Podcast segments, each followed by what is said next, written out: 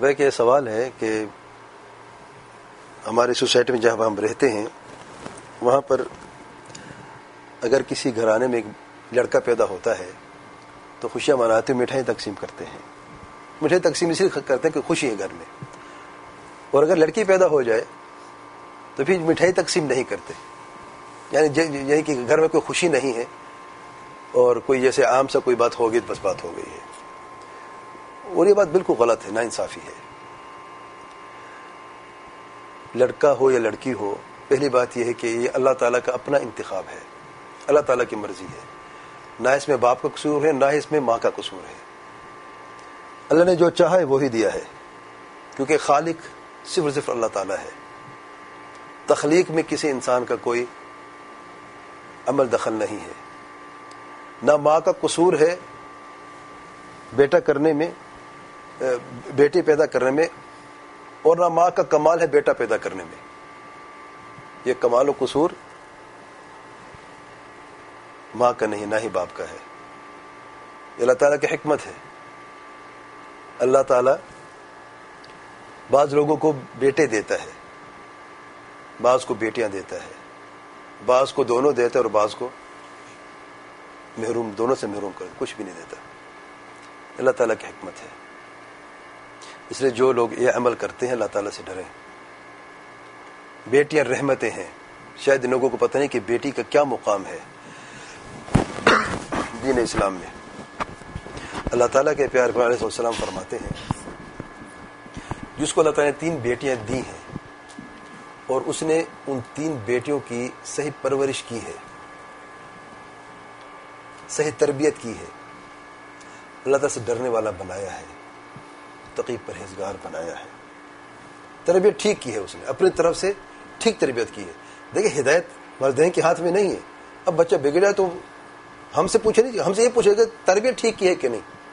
اگر والدین اپنی بیٹی کی تین بیٹیاں ہیں، وہ صحیح تربیت کرتے، اللہ سے ڈرتے ہوئے، تو یہ تین بیٹیاں اس کے لیے جنم میں داخل ہونے کا سبب بن جاتی ہیں۔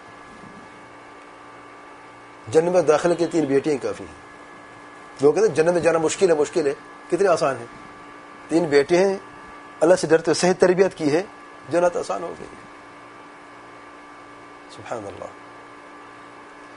اللہ تعالیٰ کے پیار پر علیہ وسلم فرماتے ہیں، جس کو اللہ تعالیٰ بیٹے سے نوازے تو دو بکرے ذبح کرے۔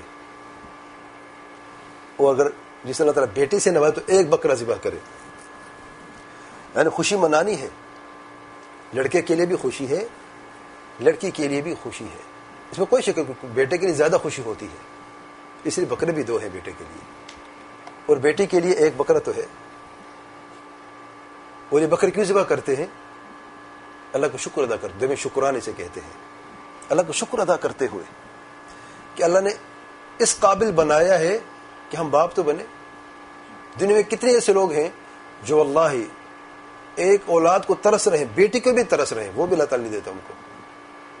وہ ایسے بدبخت لوگ ہیں، بیٹی گھر میں، رحمت اللہ کی آئی ہے گھر میں، وہ گھر میں اندھیرے چھائے ہوئے یا بعض خاوین جو اپنی بیوی کو کوستے رہتے ہیں۔ یہ تمہاری وجہ سے ہوا ہے۔ یہ تم منحوس ہے تمہاری نحوست گھر میں چاہیے بیٹیاں بیٹیاں۔ اللہ کی رحمت کو نحوست سمجھتا ہے۔ اس سے بڑا کر بدبخت انسان ہے؟ سبحان اللہ۔ اور واللہ ایسے لوگ میں نے میرے سامنے ایسے بھی لوگ آئے ہیں۔ بیٹوں نے جوتے مار گھر سے نکالے بیٹوں نے، جس کو وہ تمنا کرتا تھا اور بیٹیوں سے نفرت کرتا تھا۔ بیٹوں نے جوتے مار گھر سے نکالے، اب بیٹی کے گھر میں رہتا ہے۔ پناہ بیٹی نے آ کے جس کو بچپن سے۔ بیٹی رو کے کہہ رہی تھی کہ بچپن سے میرے والد نے مجھے ہر خیر سے محروم کیا ہے۔ ہر فوقیت میرے بھائیوں کو دی ہے۔ ہر اعتبار سے۔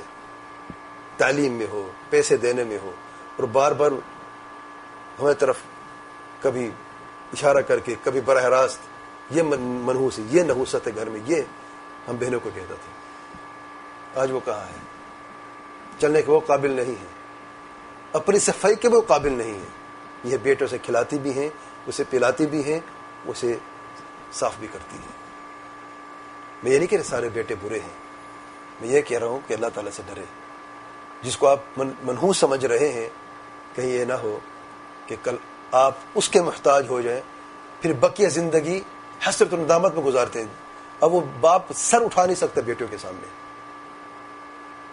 کیونکہ یہی باپ اپنے بیٹیوں پر زبان درازی کرتا تھا، ان پہ ظلم کرتا تھا۔ یہ اللہ تعالیٰ کی حکمت ہے۔ اسے اللہ تعالیٰ سے ڈرے اور اللہ تعالیٰ کے نعمت سمجھ کر، نعمت کو شکر ادا کریں۔ اور نعمت کو شکر ادا کیا جاتا ہے صرف زبان سے نہیں، عمل سے۔ اور بیٹوں کا حق ہے کہ شکر اللہ کا ادا کریں۔ ان کو اللہ کی رحمت سمجھ کر، ان کے پیار و شفقت سے، ان سے پیش آئیں، ان کے لیے دعا کریں اور ان سے دعا بھی کروائیں اپنے لیے۔